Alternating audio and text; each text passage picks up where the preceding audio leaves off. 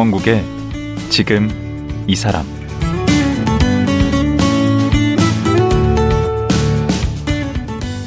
안녕하세요. 강원국입니다. 지난 6월 우리는 독자 개발한 우주 발사체 누리호를 쏘아 올렸고 8월에는 한국의 첫 달 탐사선인 다누리호가 달을 향해 날아갔습니다. 우주 연구의 한참 후발주자였는데 우리나라는 7대 우주 강국이 됐습니다. 그리고 그 출발은 30년 전인 1992년 8월 한국의 첫 인공위성 우리별 1호가 있었습니다. 오늘은 우리별 1, 2, 3호를 쏘아 올린 주역이자 국내 최초 우주기업 세트레가이의 박성동 전 대표 만나보겠습니다.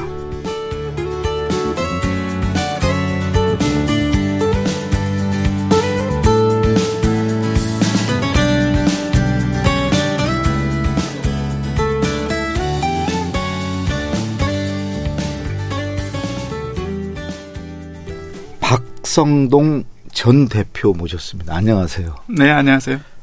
지금 전 대표니까 지금은 대표직은 그만두셨나 보죠? 네, 대표직은 오래전에 그만뒀고요. 오래전이라는 게 언제? 아, 2012년 말까지 대표이사로 있었고요. 그러니까 여기서 지금 대표이사로 있었다는 게 세트랙 아이라는 그 위성 시스템 수출 기업 네, 그렇습니까? 맞습니다. 네. 예. 그리고 2013년도부터 작년까지는 이사회 의장으로 네. 있었고 금년 3월 달에 정식으로 이제 회사를 그만두고 백수 생활하고 있습니다. 어. 어쩐지 여기 얼굴에 여유가 묻어나. 근데 지금 이 회사는 대전에 있나요? 그렇습니다. 아, 그 보니까 우리 대표님이 우리별 1호, 이 우리별 1호가 국내 최초 인공위성이잖아요. 네. 1992년에 8월 11일 날 이걸 발사했더라고요. 네. 그러니까 지금 올해로 30년? 그렇죠. 이 우리별 1호 개발의 주역이시던데 그 중에 한 사람입니다. 예. 부인을 안 하시네요. 근데 세계 22번째였더라고요. 음, 그렇게 그러니까 빠른 건 아니었더라고요. 그 당시만 맞습니다. 해도. 예, 예. 저도 이거 어디 방송에서 그 생중계 했던 거 본 것 같아요. 네. 그러니까 우리별 1호가 우리나라가 이제 우주에 무슨 그 우주 산업이라고 그러나 우주에 진출했다 그러나 어떤 그 첫 번째 사건이라고 봐야죠. 네. 근데 그 뒤로 우리별 뭐 2호, 3호도 계속 있었잖아요. 우리별 2호는 1년 뒤에 예. 그러니까 1993년도 9월 달에 발사됐고요. 예. 1호하고는 뭔 차이가 있는 거예요? 어, 실질적으로 외관상의 모습은 거의 동일합니다. 음. 다만 우리별 2호를 개발하게 된 거는 우리별 1호의 개발이 모두 영국에서 이루어졌기 때문에 아. 실제 한국 사람들 그러니까 저희들끼리 모든 문제를 다 해결할 수 있는지를 확인하기 위해서 예. 처음부터 이제 국내에서 우리별 2호를 제작하는 게 계획이 되어 있었고요. 예. 그리고 우리별 1호가 이제 92년 8월 11일 발사되고 나서 발사도 한국에서 아닙니다. 그 당시는 뭐 당연히 우리나라에 발사체도 없었고 음. 어 프랑스령 기아나라고 하는 음. 그 남미 어 거기에 있는 아리안 스페이스의 발사체를 타고 음. 어, 큰 위성 옆에 꼽사리 껴서 올라갔습니다. 아. 근데 우리별 2호를 조금 더 말씀을 드리면 예. 어 우리별 1호가 그렇게 이제 영국에서 제작이 됐고 발사도 외국에서 이루어지고 실제 한국에도 한 번도 들어와 보지 못했기 때문에 음. 어, 좀 안 좋은 소리도 좀 들었어요. 무슨 소리예요? 어, 그때 대표적인 표현은 우리 별은 남의 별이다. 아, 우리 게 아니다. 예. 어, 당연히 이제 국내에서 제작된 부품이 하나도 탑재되지 않았고, 음. 뭐 그런 이유 때문에, 어, 약간 비난 아닌 비난을 받았던 부분이 있었고요. 한국 사람이 만든 건 맞죠? 아, 예, 근데 뭐 누가 확인해 줄 수 있는 건 아니니까, 음. 뭐 속된 말로 뺑기칠만 해서 올라간 거 아니냐라는 이야기도 있었고요. 어. 근데 분명한 사실은 사실 우리별 1호가 외국에서 만든 위성의 설계를 기반으로 한 거였고, 음. 어, 저희는 거기에 이제 기술 이전을 받기 위해서 네. 교육의 대상으로 이제 그 위성을 개발하게 된 거기 때문에 네. 사실 정확하게 말하면 뭐 100% 우리 별이다라고 할 수는 없었죠. 아, 일종의 카피네. 맞습니다. 예, 예. 어, 그리고 우리별 2호를 한국에서 이제 100% 제작을 하게 됐고 네. 그런 이유 때문에 이제 국내에서 사용할 수 있는 최대한의 부품을 음. 어, 사용을 했죠. 뭐 기계 구조물이라든지 아니면 어, 저희가 직접 청계천이나 용산에 가서 부품 구입하기도 했고 음. 그래서 국내에서 제작하는 회사 삼성전자라든지 이런 회사를 찾아가서 음. 음, 여기서 생산하는 부품을 저희 위성에 한번 실어보고 싶습니다. 라고 설득해서 꽤 많은 부품을 싣긴 했지만은 아마 수량으로 따지면 불과 10%도 안 될 거고요. 음. 그리고 우리별 1호가 개발되는 기간 동안에 그 국내에서 이제 카이스트의 몇몇 교수님들 실험실에서 제작했던 장치들이 있었어요. 음. 지금 그 쭉 말씀하시는 게 지금 카이스트 인공위성 연구센터 맞습니다. 시절 얘기시죠 네네. 지금. 예. 그러니까 1992년도, 91년도부터 92년도까지 영국에서 우리별 1호가 제작되는 동안에 어, 한국에는 섀도우 팀이 있었어요. 아. 그림자 팀이 있어서 아. 저희가 영국에서 하던 일들을 한국에 아, 있는 팀이랑 똑같이. 공유를 했었고요. 네. 그리고 카이스트의 물리과, 기계과, 전자과, 전산과에 계시던 교수님들이 또 대학원생들과 함께 개발했던 장치들이 상당히 많이 우리별 2호에 탑재가 됐어요. 아. 예, 그런데도 여전히 외형적인 모양이나 이런 것들을 보면 우리별 2호는 아직까지도 우리별 진정한 우리별은 아니었던 거죠. 음. 그게 이제 우리별 3호에 가서 진정한 우리별이 되는 겁니다. 1999년에 맞습니다. 지금 얘기하시는 게 이제 인공위성이잖아요. 근데 그 최근에 우리 막 누리호 뭐 발사 성공했다. 예? 누리호. 네. 그 예전에 또 그 2013년에 나로호도 있었고요. 네.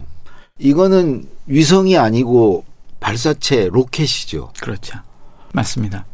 그리고 보니까 우리별 1호가 22번째라고 아까 인공위성 보유 22번째로 보유국이 됐다 그러는데 나로호는 11번째더라고요. 그리고 이번에 누리호는 세계 7번째고.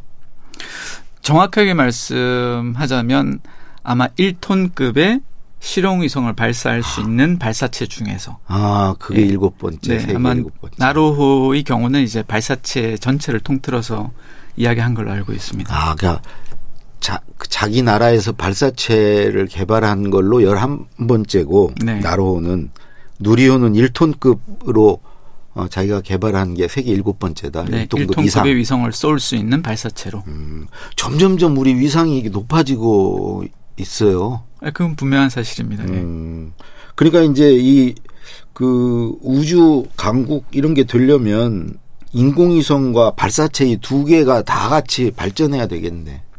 그렇게 하면 좋죠. 예. 그런데 꼭 그렇다고 생각하지는 않습니다. 아, 그 무슨 의미죠? 네.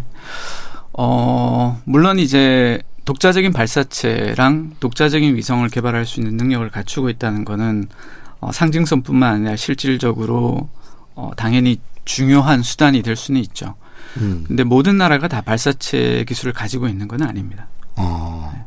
그럼 그만큼 비용이 많이 들고 또 그만큼 어렵고 하기야 이건 빌려도 되고 네. 또 인공위성이 중요한 그렇죠. 건가요? 우리가 서울로 가는데 아, 전 지방 사람이니까요. 지방에서 서울로 오는데 어 내가 직접 차를 몰고 올 수도 있고 어, 여러 방법이 아니면 기차를 타고 올 수도 있고 버스를 타고 갈 수도 음. 있고 그 수단적인 측면에서는 여러 가지 방법이 있고요. 또 설사 독자적인 발사체를 가지고 있다 하더라도 음. 예를 들면 이스라엘 같은 경우에는 샤비트라고 하는 발사체를 가지고 있는데 예. 좀 작은 위성은 자기네 발사체를 쓰고 음. 좀큰 위성은 외국 발사체를 쓰고 이렇게 두 가지 수단을 병행하는 경우도 있습니다. 인공위성이 엄청 많다던데 지금 도는 게 네. 그 얼마나 돼요? 저도 정확한 숫자는 확인해 보지 않아서 제가 잘 모르겠는데요.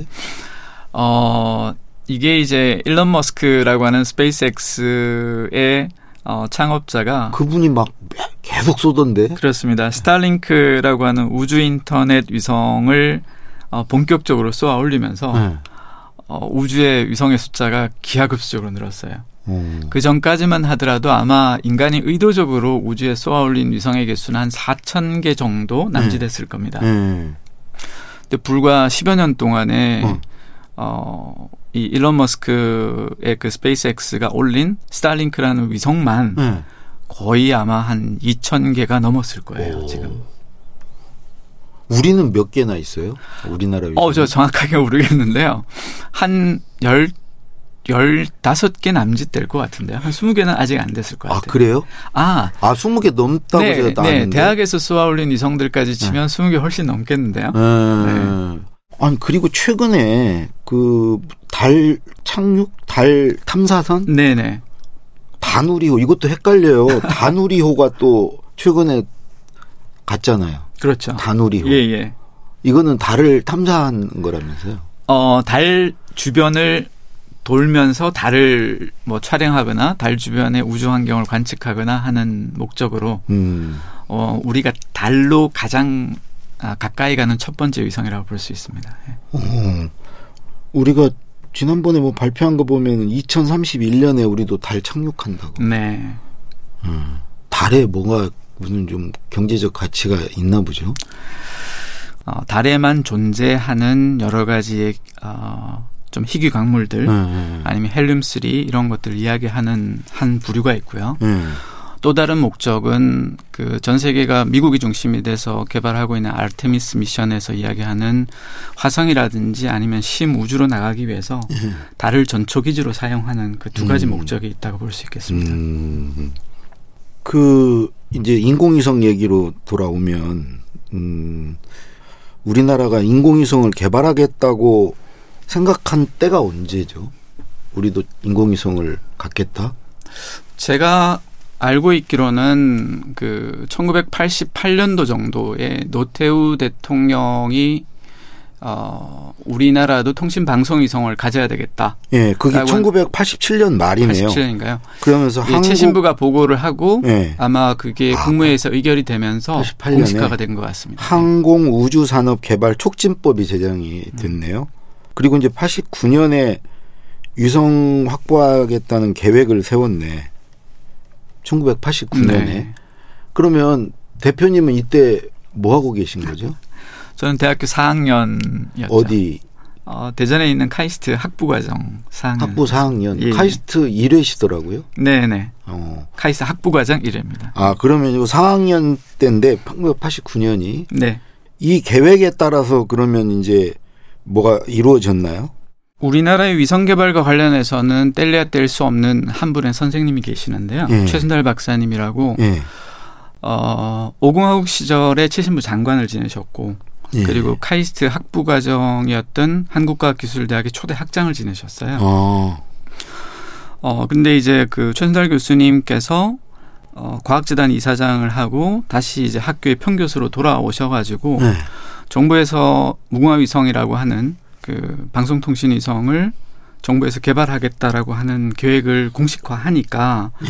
당연히 제일 먼저 그냥 위성을 구매하는 것보다는 위성 기술을 개발할 수 있는 인력을 양성하는 것도 음. 대학이 그 역할을 하는 것을 병행해서 하는 게 좋겠다라고 어, 당시 제가 기억하기로는 이우재 장관님을 찾아가서 네. 설득을 했죠. 예. 과기부 장관이었나 보죠. 아 최신부 장관이었습니다. 최신부 이우재 장관. 예. 네. 그러니까 그 당시 때는 최신부가 방송통신위성 개발에 대한 주관 기관이었고 음. 과기부는 사실 그때는 우주를 아직 생각하지 않았던 시점이었죠. 어. 예. 그렇게 해서 인력을 키우기로 하고. 네. 그래서 최신부가 아 그래요 뭐 교수님께서 그걸 하면은 도와주겠습니다라고 음. 이야기를 했고요. 근데 물론 우리나라의 그 예산이라고 하는 게 반영되고 나서 실제 예산이 지원되는 데까지는 약간의 갭이 있지 시간이 않습니까? 걸리죠. 예, 예. 그래서 제일 먼저 시도한 게 1990년도 3월부터 시작한 당시 한국과학재단, 지금은 이제 한국연구재단인데요. 음. 과학재단의 우수연구센터 프로그램이 있었어요. 음. 어, 그런데 최순달 교수님께서 그 과학재단의 이사장을 역임을 하셨기 때문에 어. 본인께서 이제 그 프로그램에 대해서도 잘 알고 계셨고 예. 그래서 1회로 1차로 이제 그 우수연구센터 프로그램에 지원을 하게 되죠. 음. 그래서 거기서 예산을 받으면서 90년도부터 본격적인 예산 지원이 이루어졌고 최신부도 90년도부터 예산 지원을 해줬죠. 그래서 예산을 받아서 그러면 뭘 하신 거예요? 어 사실은 89년도 10월 달에 어 저랑 다섯 명의 그 카이스트 4학년으로 재학 중이던 친구들이 영국으로 유학을 가는데요. 예. 좀 외상 유학을 가게 됩니다. 어. 그 최선달 교수님께서는 어 이게 정상적인 예산 지원을 받아서 가게 되면 1년의 시간이 더 걸리니까 음, 한시가 급하다. 네. 그리고 영국은 마침 10월 달에 학기가 시작을 하거든요. 네. 미국이 9월 달, 8월 달에 시작하면 그래서 영국에 있는 아는 어 회사를 방문을 하게 됩니다. 음. 그 마트라 마르코니 스페이스라는 회사인데 그 원래 마트라 마르코니의 전신이었던 GEC 마르코니라는 회사가 있는데 그 GEC 마르코니가 어 카이스트 학부 과정이었던 그 한국과학기술대학이 설립되는 당시에 GEC 마르코니가 한국과학기술대학에 어 일종의 이제 기부를 하는 형태로 해서 어 예산을 좀 지원해 주기로 했던 게 있었어요. 음. 근데 그 예산이 집행되지 않고 남아 있었던 부분이 있어서 음. 최 교수님께서 영국을 가서 그 GC 마르코니의 사장을 만나서 내가 우리 애들을 영국으로 유학을 보내고 싶은데 네. 당신이 좀 보증을 좀 써라. 음. 예산은 내년에 집행이 되면 그때 가서 음. 내겠다 라고 음. 해서 영국 회사가 영국 대학에 저희 등록금을 보증을 서주고 음. 그 영국 대학 이름이 서리 대학입니다. 서리 University 대학. of Surrey. 예, 런던에서 기차를 타고 25분 거리에 남쪽으로 내려오면 길포드라고 하는 거기가. 인공위성 이런 쪽이 강한가 보죠. 네. 대학이 독자적으로 위성을 만든 어 곳으로는 그 당시로서는 유일한 학교였습니다. 어. 예. 그럼 거기에 이제 다섯 명이 가게 돼요? 89년도 10월 달에 다섯 명이 처음으로 가게 됩니다. 다섯 명 선발은 어떻게 한가? 이제 최순달 교수님께서는 그 기술 이전을 기업과 기업 아니면 대학에서 기업으로 보낸다라고 하는 경우에는 어, 제약이 있을 거다. 그래서 음. 이제 대학을 기술 이전의 파트너로 선정을 하게 된 거였고요. 음. 그래서 학생을 졸업 예정자를 뽑았죠. 그래서 졸업 예정자의 신분으로 학교에서 어 추천을 해줬고 영국에 있는 대학에서는 아 이 친구들은 졸업 요건을 갖췄기 때문에 대학원에 입학을 시켜준 거죠. 음, 음. 그럼 가서 그 써리 대학에서 얼마나 있었던 거예요? 저는 3년 있었습니다. 예. 다섯 명이 그러면 다 다른가 보죠? 어, 다섯 명은, 그러니까 89년도 10월 달에 입학한 다섯 명은 3년 있었고요. 네. 그리고 90년도 10월 달에 온 친구들은 2년. 그 뒤로도 계속 갔었나 보죠? 그, 저희가, 뭐, 저희가 아니고 저희 이제 선생님께서는 한 학교의 모든 학생들을 다 보내지를 않았고요. 음. 학교마다 전략적으로 아, 그 학교가 잘하는 것이 어떤 거다라고 하는 것을 식별을 해서 영국의 서리 대학에서는 위성체를 만드는 곳을 선정을 했고요. 음. 그다음에 영국의 런던 대학은 어, 위성에 들어가는 관측용 탑재 장비 그리고 영상 처리 음. 그리고 동경대학교는 위성에 들어간 자세 제어 장비 그리고 미국에 있는 아이오와 대학 같은 경우는 우주 환경 이런 네. 쪽으로 해서 몇 군데 대학을 선별해서 보냈습니다. 야, 최순달 교수님이 대단하신 분이시네. 지금 살아 계세요? 7년 전에 작고하셨습니다. 아, 그래요. 근데 이분께서 그 학생 모집할 때 또 유학길 떠나는 학생들에게 당부한 말씀이 그 전해지던데.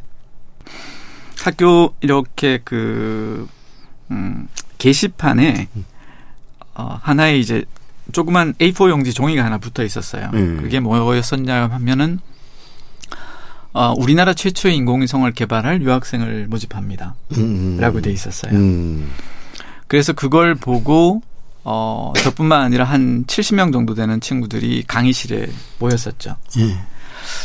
그랬는데 어, 최순달 교수님께서 딱 들어오시더니 어, 칠판에다가 이제 백목을 지고 예. 영어로 디보션이라는 단어를 치고 밑줄을 쫙 긋더니 음.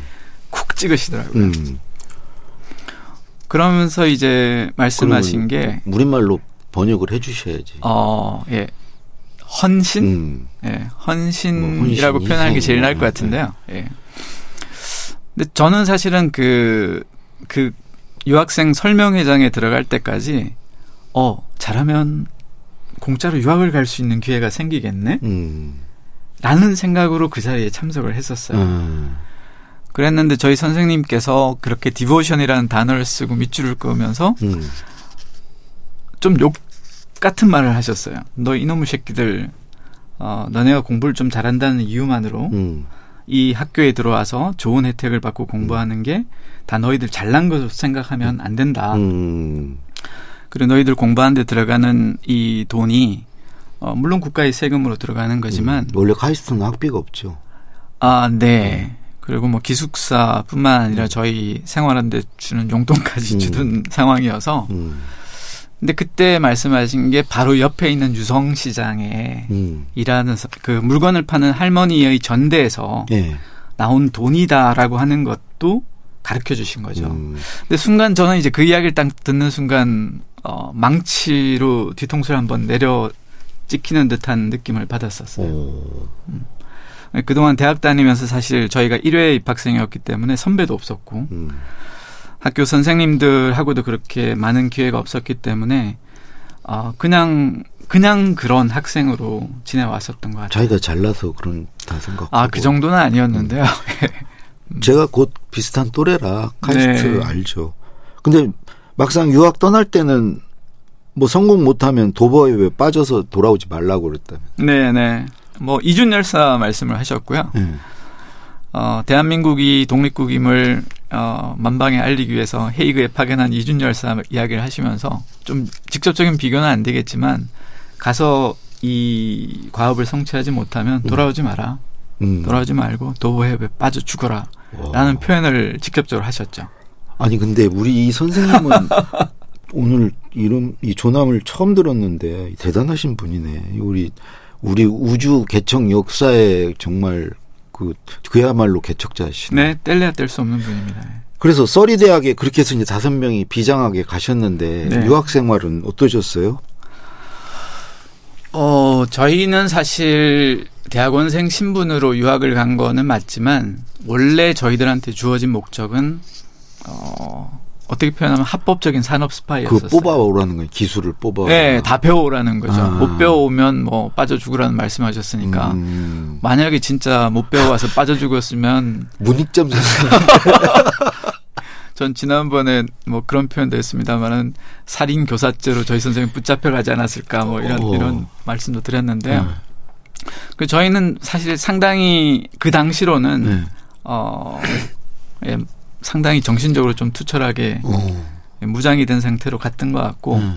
그 이후에 왔던 저희 이기로 왔던 친구들까지 해서 어 정말로 예, 시간 아껴가면서 일했던 것 같아요.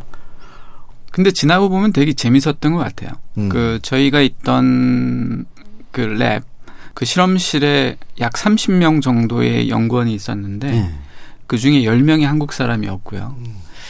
저녁에 한 10시 정도 지나고 나면 외국 애들은 다 집에 가고 음. 한국 학생들끼리만 있어서 그때 이제 그 소니 CD 플레이어에다가 아, 한국 노래 틀어놓고 음. 어, 정말 한국 사람 하- 한국 한국처럼 그냥 지냈던 것 같아요. 그렇게 즐거운 얘기만 하시지 마시고. 그러면 날로 먹었다고 생각하니까. 어, 아무래도 이제 이 위성을 만든다라고 하는 거는 날짜가 정해져 있는 음. 일이다 보니까요. 그래서 시간에 대한 압박감이라고 하는 게 엄청나죠. 음. 그래서 저희로서는 이제 유학 떠날 때 저희 선생님께서 뭐 돌아오지 말고 도보에 빠져 죽으라라고 말씀하셨던 것처럼 이 과업을 마무리를 짓지 못하면 안 된다라고 하는 일종의 이제 책임감, 사명감 이런 것들 때문에 거의 주말에도 매일 저녁 그러면 우리별 1호 발사날을 정해놓고 그 유학 생활을 한 겁니까? 어 처음에 이제 저희가 유학을 떠날 때는 92년도 8월이 발사 예정이 아니었고요. 음. 93년도였습니다. 음. 그첫 해의 그 석사 과정을 마치고 다 귀국한 다음에 국내에서 제작하는 거를 계획을 했었어요. 아. 근데 왜 당겨진 거예요, 1년이? 아, 네. 그 저희가 유학 가 있는 동안에 당시 이제 과기처, 지금 네. 현재 과학기술정보통신부가 추가로 예산 지원을 하기로 결정을 했었고, 네. 어, 제가 기억하는 바로는 어, 과기부가 이제 예산을 더 추가를 하니까 위성 규모를 좀 키우자. 음. 어, 그래서 그게 그렇게 간단한 일은 아니다. 못한다. 음. 그때 그러면 기간이로 당겨라. 기간이라도 당기자. 아. 예, 그래서 1년을 당겼다라는 이야기가 있고요. 음. 어, 그 외에 또 추가적으로 들은 거는 어, 북한이 중국에 찾아가서 예. 어, 위성을 어, 띄우고 싶다라는 요청이 있다라고 하는 정보 때문에 예. 아, 좀 빨리 띄웠으면 좋겠다라고 하는 정부로부터의 요청사항이 어. 있었던 걸로 알고 있습니다. 그러면 우리별 1호가 그 가- 올라가고 나서 북한도 위성을 쏘았습니까? 실질적으로 쏘, 쏘진 않았습니다. 안 왔어요. 예. 그 우리별 1호 어, 뜨는 거를 이제 여기서 국내에서 보셨다고 네, 해설을 그때 방송 해설을 하셨다고요. 네. 그때 그래도 뭔가 울컥하지 않으셨어요? 어, 그렇죠. 예, 당시에도 기억나는 게, 예. 어, 앵커분이 그런 말씀을 하시더라고요. 딸내미를 시집 보내는 기분이 아니냐. 음. 예. 어, 뭐, 그렇죠. 몇 년 동안 귀하게 키운 딸을 시집 보내는 것처럼 음. 몇년 동안 정성 들여서 만든 위성을 어쨌든 우주로 보내는 건데, 그렇죠. 근데 어차피 인공위성은 땅에 있어서는 의미가 없는 거고, 음. 우주로 올라가야 의미가 있는 거니 당연한 길을 간 거고, 음. 근데 위성을 만드는 엔지니어 입장에서는 올라간 것까진 좋은데, 어, 저게 올라가서 동작을 안 하면 어떡하지? 음. 이런 걱정이 엄청나게 많이 결혼만 듭니다. 해서는 안 되고 시집살이를 잘 해야 되는데. 그렇죠. 돌아오면 안 되죠. 그렇지. 예. 우리별 1호는 지금 어디 우주에 떠 있나요? 네. 어, 돌아다니고 있어요, 지금? 최초에 발사됐을 때의 고도가 지표면으로부터 1300km였는데요. 네. 제가 어제도 궤도 요소를 한번 확인을 해보니까 여전히 그 고도에서 거의 안 떨어지고 어. 돌고 있습니다. 그러면 그 무슨 기능을 하나요? 기능 못 하고 있습니다. 그냥 우주 쓰레기입니다. 야, 이거 재밌어요. 이 우주 얘기. 예, 인공위성도 그렇고. 내일 하루 더 좀 나오셔서 얘기를 하면 될 것 같은데요. 네. 예. 예. 오늘 말씀 고맙습니다. 감사합니다. 예.